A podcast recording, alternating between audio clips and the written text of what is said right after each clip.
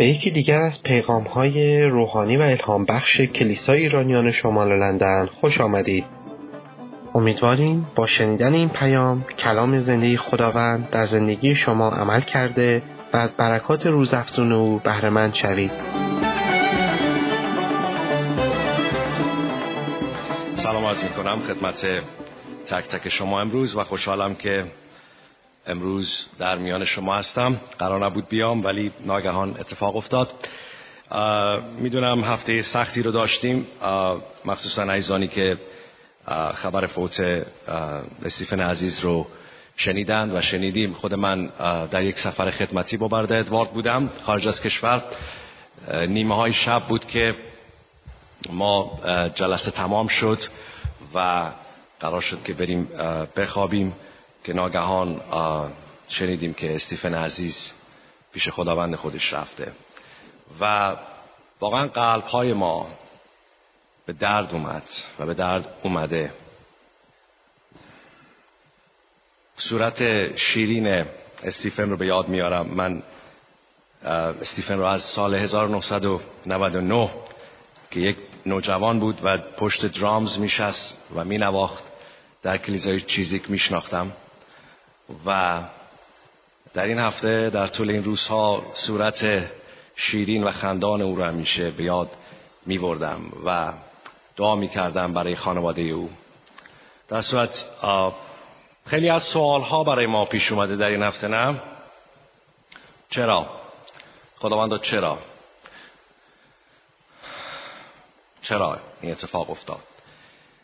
ایزان ما نمی‌دونیم بعضی از سوالات رو جوابش رو ما نمی‌دونیم و نمی‌تونیم بفهمیم. ولی ایمان داریم که یک روز زمانی که عیسی مسیح رو رو در رو خواهیم دید جواب سوال هامون رو خواهیم گرفت. ما پشت پرده رو نمی‌بینیم اما خدا می‌بینه. زمانها در دستای ما نیست ولی در دست خداست. اما به خدای ایمان داریم که خدای نیکوست. خدایی که بهترین نقشه ها و برنامه ها رو برای زندگی تک تک ما داره. و اگر این سوالا مطرح میشه و میگیم چرا خدایا چرا؟ ولی ایمان داریم که او خدای نیکوست و نقشه ها و برنامه های او نقشه ها و برنامه های سلامتی است. با وجودی که دردها و رنج ها رو در این دنیا تحمل می‌کنیم. غم از دست دادن. ولی می‌دونیم خدای ما نیکوست.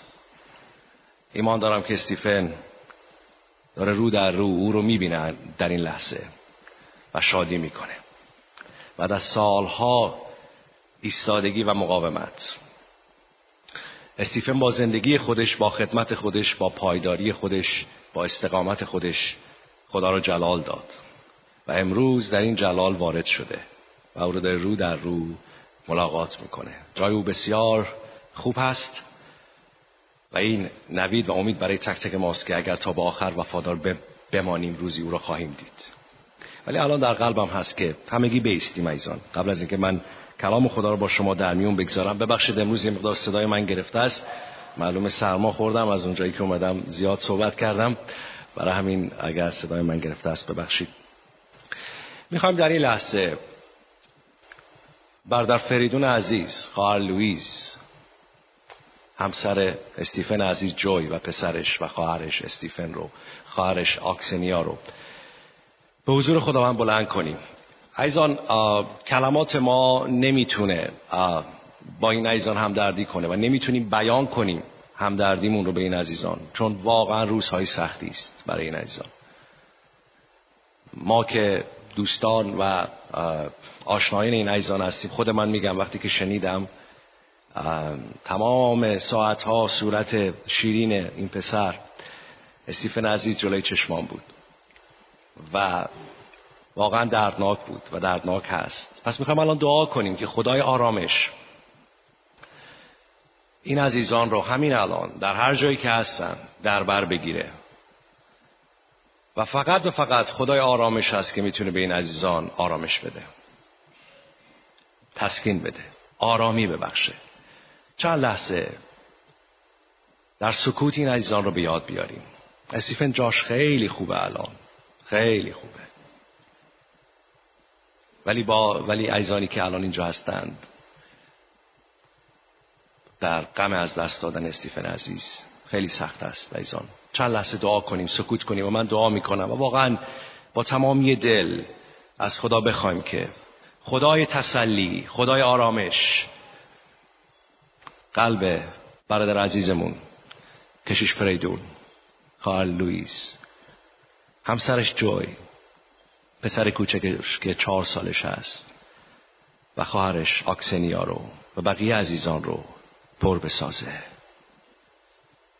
و فیض عطا کنه که این روزهای سخت رو پشت سر بگذارن چند لحظه به احترام استیفن عزیز سکوت کنیم. و او رو به یاد بیاریم.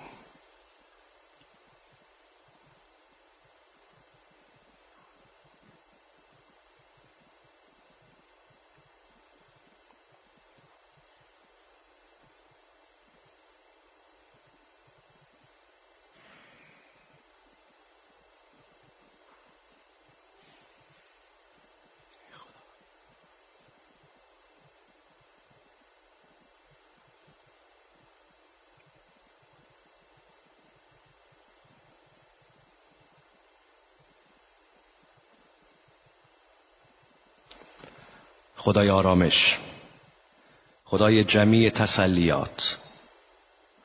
در این لحظه کلیسای تو فرزندان تو با یک دلی عزیزان رو به حضور تو بلند می کنیم و از تو می‌خوایم خداوندا که آرامشی که مافوق ذهن و درک ماست در این روزهای سخت با تک تک این عزیزان ما باشد. دعا می‌کنم خداوندا و دعا می‌کنیم که فیض تو و حضور تو در این روزها که این عزیزان دارن آماده میشن برای خاک سپاری استیفن. با تک تک این عزیزان باشه. خداوندا واقعا با تمامی دل از تو می‌خوایم که حضور آرام بخش تو قلب های این عزیزان رو پر کنه. و ایمان داریم که استیفن الان در حضور توست. به ما فیض عطا کن تا این روزها را پشت سر بگذاریم. در نام عیسی مسیح. آمین. بفرمایید ایزان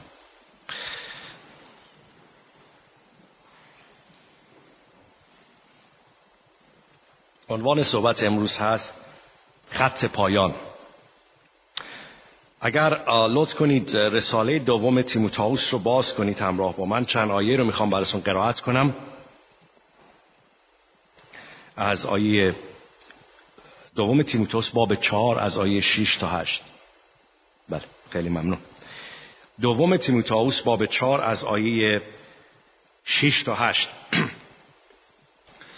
زیرا من همکنون اینجا پولس رسول داره به تیموتائوس که یکی از شاگردان اوست می نویسه زیرا من همکنون همچون هدیه ریختنی در حال ریخته شدنم و زمان رحلتم فرا رسیده است. جنگ نیکو را جنگیدم. مسابقه را به پایان رسانده و ایمان را محفوظ داشتم. اکنون تاج پارسایی برایم آماده است. تاجی که خداوند آن را آن داور عادل در آن روز به من عطا خواهد کرد. و نه تنها به من بلکه به همه آنان که مشتاق ظهور او بودند. میگن یک بار تیم فوتبالی داشت آماده می‌شد برای یک مسابقه بسیار حساس. و در که این تیم در اتاق رخکن داشتن لباسهاشون رو عوض می‌کردن که به زمین برن. مربی به سراغ این تیم اومد و از اونها یک سوالی کرد که خیلی عجیب بود. از اونها پرسید که اگر این بازی آخرین بازی زندگی شما باشه دوست دارید مردم شما رو چطوری یاد کنن؟ یکی گفت دوست دارم مردم به من بگن دلاور. یکی گفت گلزن. یکی گفت بازیگری که انسان دوسته مهربونه. یکی گفت قهرمان و چیزهای مختلفی رو یکی پس از دیگری گفتن. مربی به اونها نگاه کرد و گفت که امروز طوری باز بازی کنید که این بازی بازی آخر شماست. طوری بازی کنید که انگار این بازی بازی آخر زندگی شماست. ایزان ما چطوری می‌خوایم مردم بعد از مرگمون ما رو یاد کنن. میگن یک روز دیگه شخصی در جنگل راه می‌رفت و یه قبرستان 150 ساله رو پیدا کرد. یک سری قبر بودن با سنگ های قبر و شروع کرد به خوندن این سنگ ها در این نوشته هایی که روی این سنگ های قبل نوشته شده بود. جملات مختلفی بود. بعضی از این سنگ ها نوشته شده بود اسم و فامیل تاریخ تولد و تاریخ مرگ. بعضی از, از این سنگ ها جملات مختلفی رو یادداشت کرده بودند پدر مهربان مادر عزیزم پسر عزیزم دختر عزیزم در آرامی بخواب. اما یک سنگ قرب بود که خیلی جمله جالبی روش نوشته بودن و اون این بود که مردی بدون شک کامل صادق و شکست ناپذیر. اگر خود شما یا بعد از فوت شما اگر مردم می‌خوان زندگی شما رو در یک جمله خلاصه کنن چی میگن؟ چی می‌نویسن؟ اگر خود شما بخواید زندگیتون رو در یک جمله خلاصه کنید و دیگران مخصوصا در یک جمله شما رو تعریف کنن در چه جمله شما رو تعریف خواهند کرد؟ در این آیات که من براتون قرائت کردم از این قسمت پولس رسول در روم به خاطر ایمان و به خاطر موعظه انجیل در زندان رومی هاست. و چند وقت یعنی چند روز بعدش چند هفته بعدش قراره که کشته بشه. و در این کلمات آخر رو می نویسه برای تیموتائوس. و این کلماتی که الان براتون خوندم جملات در از آخر پولس رسول هست. داره تعریف می‌کنه خودش رو. کسی که نصف عهد جدید رو یادداشت کرد کسی که مسیحیت رو در کل اروپا گسترش داد کسی که رسول برجسته عیسی مسیح بود و در اینجا رسیده به خط پایان.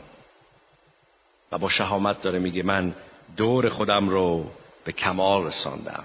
با ایمان جنگیدم و پیروز شدم. و الان اون تاجی که خدا برای من و برای نه فقط برای من بلکه برای همه کسانی که مشتاق هستند و به نیکویی تمام بکنند آماده کرده. تاجی که روزی من و شما اگر وفادار باشیم خواهیم گرفت. پولس رسول داره در اینجا میگه. میگه دور خودم رو به کمال رساندم و منتظر دیدار کسی هستم که سالها برای او زندگی کردم. سالها برای او زندگی کردم. اگر من و شما قراره که بریم امروز آیا با این اطمینان هست؟ با این اطمینان میریم؟ که عیسی مسیح رو بعد از مرگ خواهیم دید؟ اگر شما یک سال پنج سال ده سال پونزده سال بیست سال سی سال چل سال پنجاه سال پیش رو داشته باشید می‌خواید عزیزان با زندگیتون چه کار کنید؟ که به یک پایان خوش برسید. به یک پایان پیروزمند برسید. وقتی کتاب مقدس رو ما می‌خونیم می‌بینیم متاسفانه اشخاصی بودن که شروع خوبی داشتن ولی پایان خوش و نیکویی نداشتن. مثل داوران اسرائیل بعضیاشون مثل سلیمان. سلیمان خوب شروع کرد ولی متاسفانه خوب تمام نکرد. و وقتی در طول تاریخ ما می‌بینیم می‌بینیم که مسیحیان برجسته بودن که خوب شروع کردن. ولی متاسفانه نتونستن خوب تمام بکنن. اونقدر مهم نیست که عزیزان شما و من چطوری ایمان آوردیم که به جای خودش مهمه. اینکه چطوری من و شما ایمان میاریم به عیسی مسیح اونقدر مهم نیست. مهمتر اونه که چطوری تمام می‌کنیم. مهمتر اونه که چطوری به خط پایان می‌رسیم. و می‌تونیم مانند پولس بگیم دور خودم رو تمام کردم و ایمانم رو حفظ کردم. نویسنده ای هست که میگه ایمان آوردن به عیسی مسیح آسانه. اما نیکو به خط پایان رسیدن و خوب تمام کردن آسان نیست. سخته. جنگ راحت نیست. اتوماتیک نیست. اینکه من ایمان آوردم و خوبم تمام می‌کنم. نه اینطوری نیست. خیلی ها خوب شروع می‌کنن ولی متاسفانه نیمه های کار رها می‌کنن و بعد تمام می‌کنن. درسته؟ وقتی که ما این قسمت رو خوب می‌خونیم سوالی که پیش میاد خیلی وقتا اینه که خب پولس رسول خوب و نیکو تمام کرد نه؟ من چطوری می‌تونم؟ من چطوری می‌تونم خوب و نیکو تمام بکنم. و در این آیات چند تا نکته بسیار بسیار کلیدی و طلایی هست که به ما یاد میده که اگر ما نیست مانند پولس رسول اینطوری عمل کنیم خوب تمام خواهیم کرد. نیکو به پایان خواهیم رسوند. اولین نکته که میشه اینجا در آیه شش نگاه کرد با بها عیسی مسیح را پیروی کن. با بها عیسی مسیح رو پیروی کن. داشتن یک زندگی پیروزمند مسیح همیشه همیشه با پرداخت بها همراست. بها می‌تونه وقت شما باشه انرژی شما باشه زندگی شما باشه و خیلی چیزهای دیگه باشه. خانواده روابط کار شغل. و در نهایت جان شما. در نهایت جان من و شما. بها چیزهای زیادی هست که ما می‌تونیم پرداخت کنیم. و زندگی مسیحی که بدون بها باشه پایان خوبی نخواهد داشت. پایان خوبی نخواهد داشت. اما بها چیا هستند؟ خیلی میشه در این مورد صحبت کرد. یعنی چه که ما بها بدیم برای ایمان مسیحی؟ یعنی چه که با بها عیسی مسیح رو پیروی کنیم؟ اولین چیزی که میشه گفت اینه که باید زندگیمون رو بر روی مذبح خداوند بگذاریم. در رومیان باب دوازه آیه یک میگه پس ای برادران در پرتوی رحمتهای خدا از شما استدعا می‌کنم که بدنهای خود را همچون قربانی زنده و پسندیده خدا به او تقدیم نمایید که عبادت معقول شما همین است. چقدر گذشته حال و آیندت رو به خدا سپردی. چقدر استعدادها انرژی توان هر چه که داری به خداوند سپردی تا حالا. خدایی که تمام این چیزهایی که من و تو امروز داریم از آن اوست و او به ما بخشیده. چقدر اینها رو تقدیم کردیم. چقدر بدنهامون رو از این بدن چطوری استفاده می‌کنیم. میگه مانند یه قربانی آیا می‌ذاری روی مذبح؟ استعدادها هر چه که داریم. این یعنی بها. هر چه که دارم خداوند مال توست. تو به من امانت دادی. بها یعنی هدف و برنامه های خدا رو برای زندگی خودمون طالب و پذیرا باشیم. همیشه ما برنامه رو میریزیم پلن رو میریزیم و بعد به خدا میگیم تاییدش کن. این بهانی سعیزان بها اینه که خداوند تو برای من چی می‌خوای؟ مشتاق هستم. اراده تو برای زندگی من چیه؟ اراده تو برای کار من چیه؟ اراده تو برای خانواده من چیه؟ اراده تو برای فرزندانم چیه؟ مشتاقم طالبم. اراده ای تو بشود. عیسی مسیح در دعای ربانی گفت نه؟ اراده ای تو بشود چون خدا اراده نیکو داره. ولو اینکه گاهی اوقات ما نمی‌دونیم و نمی‌فهمیم ولی اراده او نیکوست در آخر. مشتاق اراده او هستیم. در ارمیا باب 29 11 آیه بسیار معروف است. خداوند میفرماید نقشه ها و برنامه هایی که برای تو دارم نقشه های بسیار عالی و خوب است. تا تو را در آخر برکت دهم. به من اعتماد کن. به من اعتماد کن. و نقشه های منو دنبالش برو. در نقشه های خودت رو. چقدر طالبه. نقشه ها و اراده خدا هستیم. بهای یعنی آماده پرداخت هر بهایی برای پیروی و خدمت او باشیم. پرداخت کنیم. ایزان خیلی از مسیحیان هستن که هر روز جانشون رو کف دستشون می‌ذارن. بخاطر دیگه می‌خوان مسیح رو پیروی کنن. از جایی میام از سفری میام من دیشب آخر شب رسیدم تقریبا. از جایی میام که شهادت هایی میشنیدم که هر روز مسیحیان جانشون کف دستشونه. هر روز نمی‌دونن که بیرون برن دیگه برگردن خونه یا هر روز نمی‌دونن که آیا صبح که زنگ زده میشه دم خونه یا زور که زنگ زده میشه نکنه اومدن دنبالشون. ولی عاشقانه وفادارانه او رو پیروی می‌کنن. حاضرن بها بدن. داستان های زیادی رو من شنیدم. از اینکه طرف به خاطر که ایمان آورده به عیسی مسیح خیلی چیزا رو دست داده. ولی میگه با ارزش اون خیلی بالاتره. خیلی بالاتره. بها. بها دادن خیلی عزیزان مهم است. و این بها می‌تونه چیزهای دیگه ای باشه همونطور گفتم نویسنده میگه پیروی عیسی مسیح خداوند اگر بدون بها باشد پایان خوبی نخواهد داشت.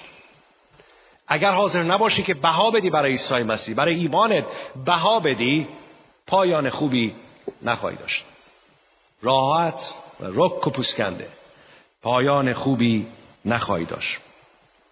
عامل بعدی که به ما کمک می‌کنه که یک پایان خوبی داشته باشیم اینه که در آیه هفت ما می‌بینیم. پولس رسول میگه میگه به جنگ نیکو جنگ کردم به جنگ نیکو جنگ کردم و دوره خودم رو به پایان رساندم.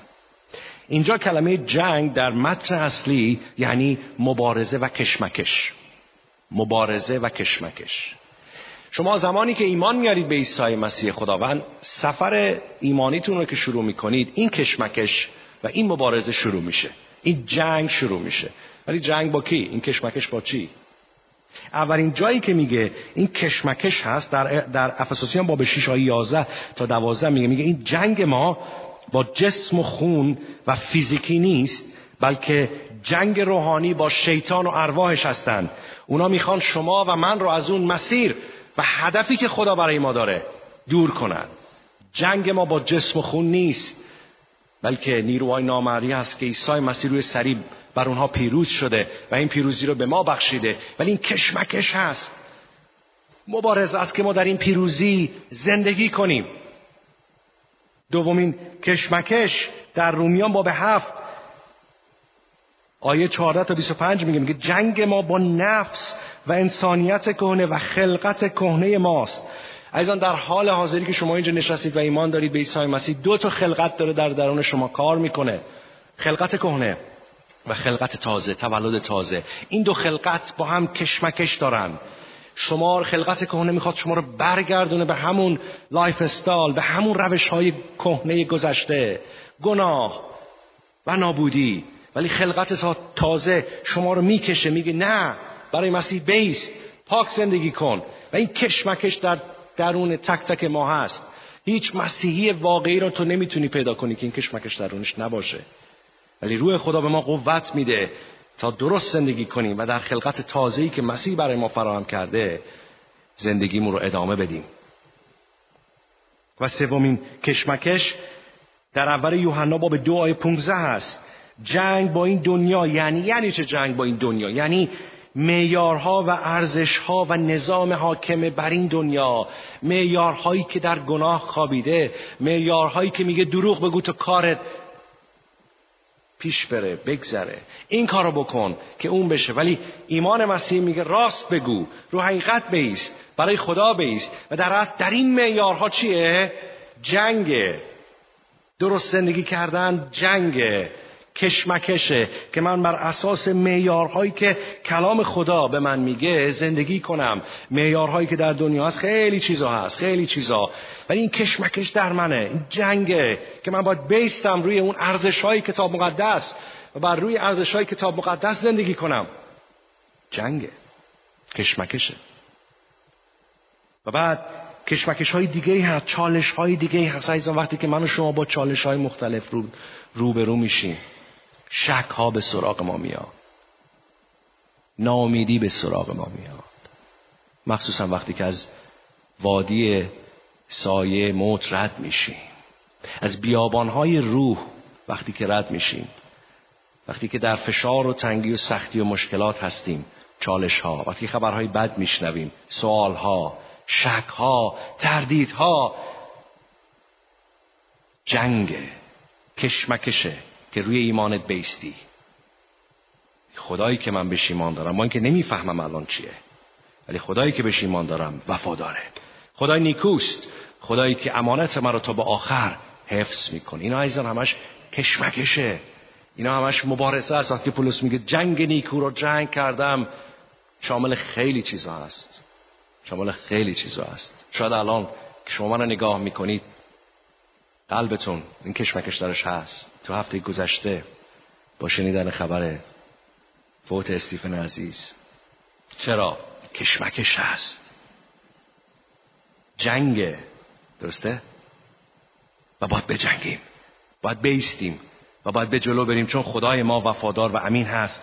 با اینکه ما نمی‌فهمیم بعضی از سوالها رو جواب بعضی از سوالها رو ما نمی‌فهمیم ولی اون نیکوست و می‌دونیم خدای ما حاکمه. و اون هست که سلطنت می‌کنه.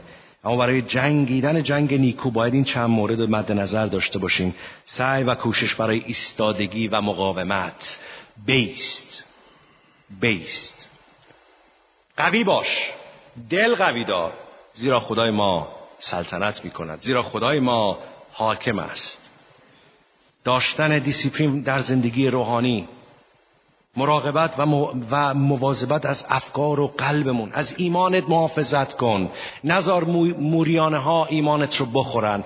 شک ها رو در حضور خدا ببر.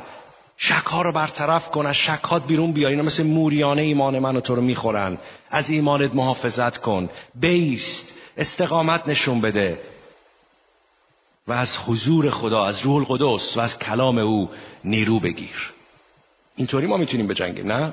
با این کشمکش هایی که بهتون گفتم راحت نیست. ما نیاز داریم که قوت بگیریم انرژی بگیریم. و روح القدس در درون ما این کارا می‌کنه. کلام خدا به ما میگه میده و قدرت میده که به جلو بریم بیستیم میافتیم بلند شیم ادامه بدیم. دل قوی دار. نویسنده زیبا میگه میگه دشمن روحانی ما با ما نمی جنگد برای آن جایی که قرار دارید. دشمن روحانی ما با ما نمی جنگه برای اون جایی که هستی. او با ما می جنگه برای مقصد و هدفی که ما قراره به اون برسیم. چون می‌دونه داری کجا میری. می‌دونه اون هدف خدا برای زندگی تو چیه. می جنگه با تو. برای اون جایی که هستی با تو نمی جنگه برای اون جایی که قراره برسی. می جنگه که مانع بشه. اگر بگذاری افکارت رو کنترل کنه. اگر بذاری که موریانه بندازه به ایمانت.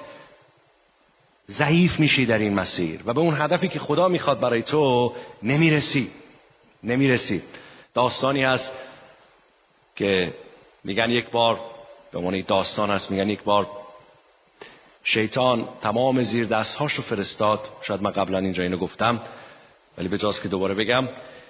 شیطان تمام زیر دستهاش رو فرستاد و گفت که برید و در دنیا کارهایی انجام بدید که من خوشنود بشم. میگه اینا رفتن. شیطان زاده ها رفتن. و رفتن و خیلی خرابی به بار آوردن. یکی ماشین چپ کرد نمی‌دونم یکی این نه که حالا بگیم همه اینا اینطوریه ولی در دنیا خرابی ایجاد کردن. یکی هواپیما سقوط این کار کرد اون کار کرد. خیانت و و و. آمدن گفتن که بله ما این کارا رو کردیم. شیطان گفت من زیاد خوشحال نشدم از این چیزا. برید بیشتر انجام بدید. این چیزا من خوشحال نمی‌کنه. رفتند و بیشتر انجام دادن. فجایع در دنیا. ادهی مردن. خیلی ها رو از بین بردن. و و و. چیزهای مختلفی. خودتون می‌دونید وقتی که ما خبر رو روشن می‌کنیم از صبح تا شب این خبرهای بد هست. درسته؟ اومدن گفتن که شیطان ما این کارا رو کردیم. ببین بیشتر انجام دادیم. مهمتر انجام دادیم. شیطان به اونا برگشت گفت که بازم من خوشحال نمیشم. اینا بهش گفتن که پس تو از چی خوشحال میشی؟ دیگه ما بیشتر از اینکه دنیا از بین میره. ما چیکار کنیم؟ و هر کاری که میگی کردیم که. گفت نه این منو خوشحال نمی‌کنه. گفتم پس چی؟ گفت گفت به شیطان به اونا گفت بیاید تا بهتون نشون بدم چی منو خوشحال می‌کنه. پنجره رو باز کرد و یک کوهی رو نشون داد به شیطان زاده های اون شیطانک ها یا اون اون که در زیر دست شیطان بودن و گفت بیاید گفت این کوه رو می‌بینید؟ همه دیدن گفتن بله. گفت اون شخصی که داره از این کوه بالا میره رو خوب خوب نگاه کنید. همه گفتن آره قشنگ می‌بینیم که این شخص داره با تقلا و کوشش بالا میره از این کوه بلند. گفت بالای کوه ببینید. یه نگاه کردم اه عیسی مسیح داده به این همه اینا گفت اگه برید و اینو بندازید منو خوشحال می‌کنید. اینا گفتن که بابا ما اینا همه آدم کشتیم اینا همه فجایع در دنیا. ایجاد کردیم. تو با از افتادن این خوشحال میشی؟ یه نفر که آره من خوشحال میشم. اون کسایی که نابود کردید متعلق به من بودن. ولی این ایمانداریه که داره از کوه ایمانش با این تقلا و کوشش بالا میره و داره می‌رسه به خداوندش و نجات دهندش اگر اینو بندازی من خوشحال میشم. یک داستان فانتزی هست. ولی پیامی درشه. در اون مسیر ایمانی که داری جلو میری درسته؟ مراقب ایمانت باش. گاهی اوقات ایمان ما ماننده از این کوه کوهنوردا می‌دونن چی میگم. دست باید بندازی روی این سنگای سفت و بالا بری. خیلی سخته.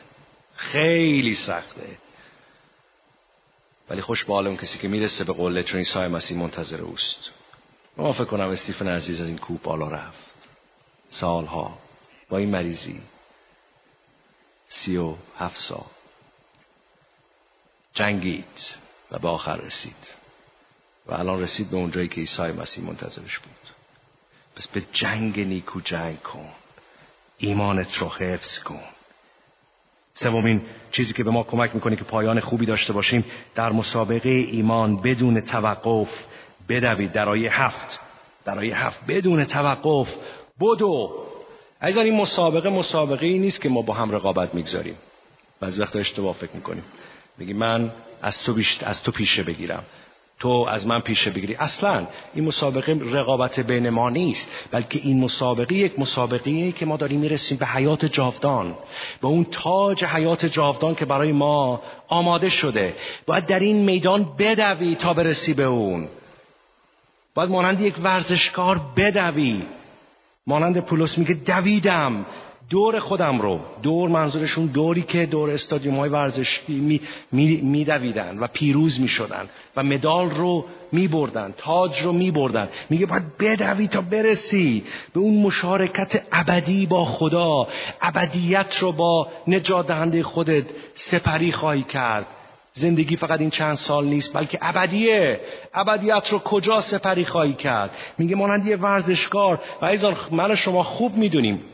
یک دونده خوب یک دونده خوب هر جور که بخواد غذا نمی‌تونه بخوره هر ساعتی که بخواد نمی‌تونه بخوابه هر کاری که دوست داره نمی‌تونه انجام بده. چرا؟ چون باید دیسیپلین داشته باشه باید مقررات داشته باشه باید lifestyle ش با بقیه فرق کنه. اگر می‌خواد طلا رو ببره اگر ورزش نکنه اگر بدن سازی نکنه اگر اون غذاهایی که باید و سالمه نخوره سر ساعت تلاش نکنه درست ورزش نکنه نمی‌تونه این تاج رو ببره عزیزان. نمی‌تونه این تاج رو ببره. باید قهرمان بشه تا بتونه این تاج رو ببره. پس خیلی دیسیپلین این قهرمان مهمه. درسته؟ نوع زندگی این قهرمان. روش زندگی این قهرمان چیه؟ مهم هست. چند نکته اینجا باید خوب خوب مد نظر داشته باشیم. اول اینکه خدا میگه این مسابقه رو جدی بگیر. مسابقه ایمان رو جدی بگیر. باش بازی نکن.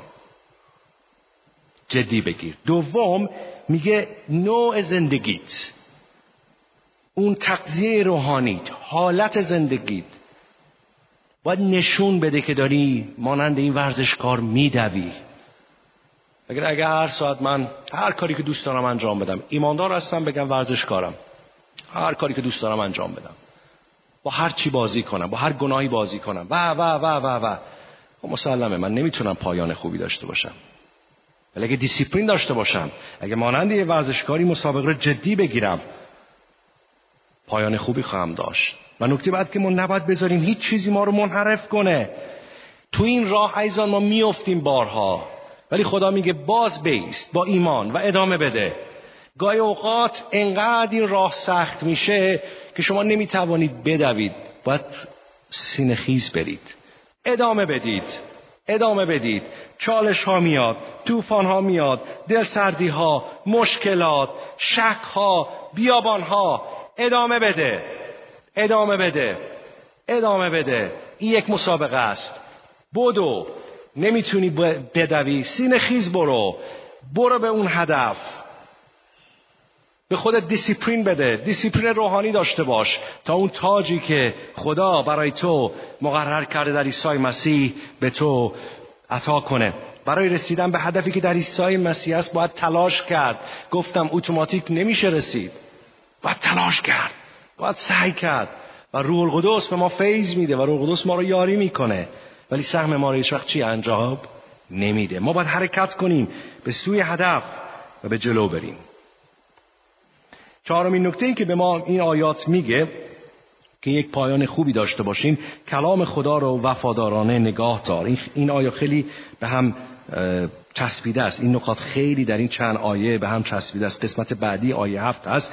بیشتر محققان میگن اینجا کلمه ایمان که پولس رسول استفاده کرده اشاره شده به کلام خدا یعنی ایمانی که از کلام خدا آشکار میشه. ایمان کتاب مقدسی ایمانی که بر اساس کلام خدا و خود خداست. میگه چیه؟ ایمان یا کلام خدا رو نگاه دار. نگاه دار تا به روز آخر تا به پایان خوش برسی. کلام خدا رو بخون در او عمیق شو. یاد بگیر. با او زندگی کن از او اطاعت کن. ایمان از شنیدن از کلام هست. و ادامه بده. و ادامه بده. و نکته آخر من نمی‌خوام وقت زیاد بگیرم. و نکته آخر تمرکز و نگاهت رو به روی خط پایان معطوف کن. آیه هشت. من و شما باید هر روز نگاهمون به اون خط پایان باشه. که روزی به سراغ تک تک من و شما میاد. واقعیتی است که روزی به سراغ ما میاد. خط پایان. تمرکز و نگاهت رو به اونجا بدوز به جلو نگاه کن. خدا امروز از ما دعوت می‌کنه تا نگاهمون رو از اطراف برداریم. از چیزهای پوچ و گذرای این دنیا. از زندگی و کار دیگران. و به سوی خط پایان نگاه کنیم. به سوی خط پایان تمرکز کنیم. به اون جلو نگاه کنیم. و تک تک ما که اینجا نشستیم می‌تونیم این رو بگیم که بارها و بارها تجربه کردیم. یا در زندگی دیگران دیدیم که بیشتر اشخاص میانگین نصف عمرشون رو در زندگی دیگران زندگی می‌کنند او چه کار کرد؟ او چی خرید؟ او کجا رفت؟ او چی خورد؟ او کی خانه خرید او کی ازدواج کرد کی بچه دار شد کارش رو عوض کرد. این چه کار کرد؟ اون چه کار کرد؟ و نصف عمر ما عیزان خیلی وقتا به که به هدف نگاه کنیم در زندگی دیگرانه. برای همینه که خیلی وقتا این خطر هست که پایان خوبی نداشته باشیم. به هدف نگاه کن. به هدف نگاه کن. روزی بهش خواهی رسید. به خط پایان نگاه کن. روزی بهش خواهی رسید. به عیسی مسیح نگاه کن که پشت خط پایان منتظر تو ایستاده. روزی به او خواهی رسید. هدفمند زندگی کن. متمرکز زندگی کن. میگن یک بار از بینگ, بینگ هام که یک قهرمان دوی ماراتون امریکا بود پرسیدن راز موفقیت تو چیست؟ در اون لحظه ای که این شخص داشت خودشو گرم می‌کرد که میگم قهرمان ماراتون بود رکورد زده بود داشت خودشو آماده می‌کرد که حرکت کنه این جمله رو گفت. گفتن راز قهرمانی چیه؟ این جمله رو گفت. من می‌دانم یک جایی به زودی خط پایان است. متمرکز بر همین قهرمان بود. خط پایان! از شروع به اون نگاه می‌کنم تا به خط پایان برسم. و اینجا پولس رسول خیلی زیبا به ما میگه. میگه زمانی که می‌رسی به خط پایان و نیکو تمام می‌کنی خوب تمام می‌کنی تاج پارسایی. خود پولس این رو انجام داده بود. به تیموتائوس میگه تاج پارسایی منتظر من است و نه فقط من بلکه همه کسانی که مشتاقن. همه کسایی که می‌خوان برسن درست به خط پایان و نیکو تمام کنن. تاجی که نه فقط برای پولس برای پولس رسول بلکه برای هر کس که نیکو به خط پایان می‌رسه. تاجی که تو رو در حضور خدا تبرئه می‌کنه. تاجی که از دستهای سوراخ شده مسیح دریافت می‌کنی. تاجی که پاداشیه برای عادلان و پارسایان که خدا اون رو آماده کرده. تاجی که نشون مهر حیات ابدی با خداوندمون عیسی مسیح. خیلی میشه چیزا در مورد این تاج گفت. این تاج رو خدا نه فقط به پولس بلکه به هر کسی که نیکو تمام می‌کنه میده. آیا ارزش نداره که ما متمرکز زندگی کنیم؟ آیا ارزش نداره که به هدف نگاه کنیم؟ به خط پایان نگاه کنیم؟ این مثال شاید شنیدید. از شاید از خود من شنیدید. داستانی هست که میگن یک بار پادشاه یک نفر رو می‌خواست اعدام بکنه به خاطر جرمی که انجام داده بود ولی یک فرصتی دوباره بهش داد و گفت که اگر سطل آبی رو لب و لب با دهن بلند کنیم و یک مسافت یک کیلومتری رو پشت سر بگذاری و اگر یک قطره آب از این سطل که لب و لب بود. نریزه تو رو اعدام نخواهم کرد. و این شخص خب یه چیز غیر ممکن بهش گفته بود چون می‌دونست که بالاخره چیه؟ با دهن سطل آب بلند کردن خب راحت نیست درسته؟ و آب بالاخره یه قطره میریزه. ولی گفت من این شانس رو بهت میدم. و این شخص میگه جمع شدن همه یک کیلومتر مشخص کردن که این باید می‌رفت می‌رسید این سطل رو بلند می‌کرد می‌رسید به اونجا. و میگه آب لب لب پر شد و این شخص با دهان این سطح رو بلند کرد و به راه افتاد. یه عده از این ور داد می‌زدن. آفرین برو برو. یه عده می‌گفتن ریخ ریخ مراقب باش ریخ نگاه نگاه کن ریخ. یه عده می‌گفتن نه نه نریخ هنوز برو برو. یه عده می‌گفتن نه نه نه نه اینجا نگاه کن. آیا می‌تونه؟ نه نمی‌تونه نمی‌تونه. غیر ممکنه غیر ممکنه بتونه. یه عده فضا بسیار فضای آشفته و شلوغی بود. ولی جالب اینجاست که میگن این شخص بدونی که یه قطر آب بریزه رسید به اون جایی که باید می‌رفت به اون مقصد. پادشاه خیلی تعجب کرد. گفت تو تو این مسیر این همه سر و صدا شد. این همه جیغ و داد و فریاد و این چیزهای مختلف شد نه؟ آیا تو روی تمرکز تو روی حواس تو تاثیر نداشت؟ و این شخص با تعجب یعنی برگشت به پادشاه گفت مگه کسی تو این راه بود؟ اینا هم آدم دارن داد می‌زنن تشویق دارن می‌کنن الان. گفت من هیچی نمیشنیدم.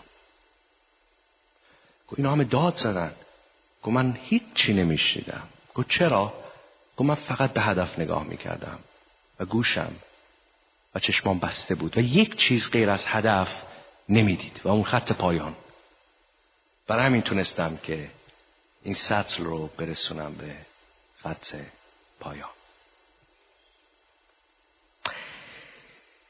پولس رسول او هیچ وقت از جنگیدن از جنگیدن جنگ نیکو باز نیستاد. او هیچ وقت از ایمانش و از ایمان داشتن به خدا باز نیستاد. او هیچ وقت از دویدن در مسابقه ایمان باز نیستاد و در نهایت اون تاج رو به دست آورد.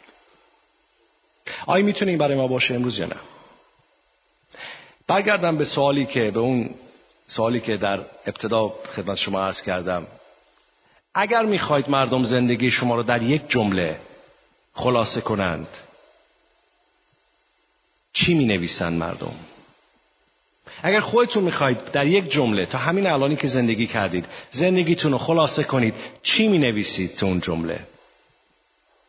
اگر می‌خوای پایان نیکو و خوبی داشته باشی مثل مردان و زنان خدا اینجا پولس رسول سراحتا میگه میگه برای پیروی مسیح بها باید پرداخت کنی. هر نوع بها. به جنگ نیکو جنگ کن. در مسابقه به هدف نگاه کن و بدو. وفاداران ایمان یا کلام خدا رو نگاه دار و تمرکزت فقط به روی خط پایان باشه. و روزی پایان خوبی خواهی داشت. بذارید دوباره یادی کنیم از استیفن عزیز. ماها پیش من ملاقاتش رفتم در بیمارستان و تنها بود. و بهش دستگاه وصل بود به خاطر مشکل کبدش و استیفن هم چی گفتم من از سال 1999 وقتی پشت درامز میشست و می‌زد میشناختم. نوجوان و جوان بود. ولی اون روز که رفتم پیشش وقت خوبی با هم داشتیم و صحبت می‌کردیم و من شروع کردم که بهش دلداری بدم بگم خب این حالا به امید خدا این عمل با موفقیت انجام میشه و ولی خیلی منو سورپرایز کرد. چون این پسر از هر جمله که از دهانش بیرون می اومد کلمه عیسی مسیح در اون جملات بود. و با یک روحیه شیرین با اون شرایطی که خب شکمش ورم کرده بود به خاطر کب به خاطر کبدش. و با یک روحی شیرین و مقاوم شروع کرد با من صحبت کردن در مورد خدا در مورد الهیات. با هم حرف می زدیم و من بهش گفتم استیفن تو روحیت خیلی بالاست. خدا برکتت بده. خیلی روحیه قوی داری. خیلی محکمی. و همش از خداوند صحبت می‌کرد. همش از خداوند صحبت می‌کرد. و بعد با هم دعا کردیم و من اومدم این فکر کنم آخرین باری بود که از نزدیک میدیدمش.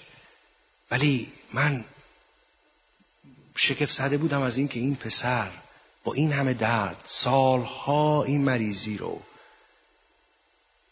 نه فقط مسئله کبد مسئله ریش بود.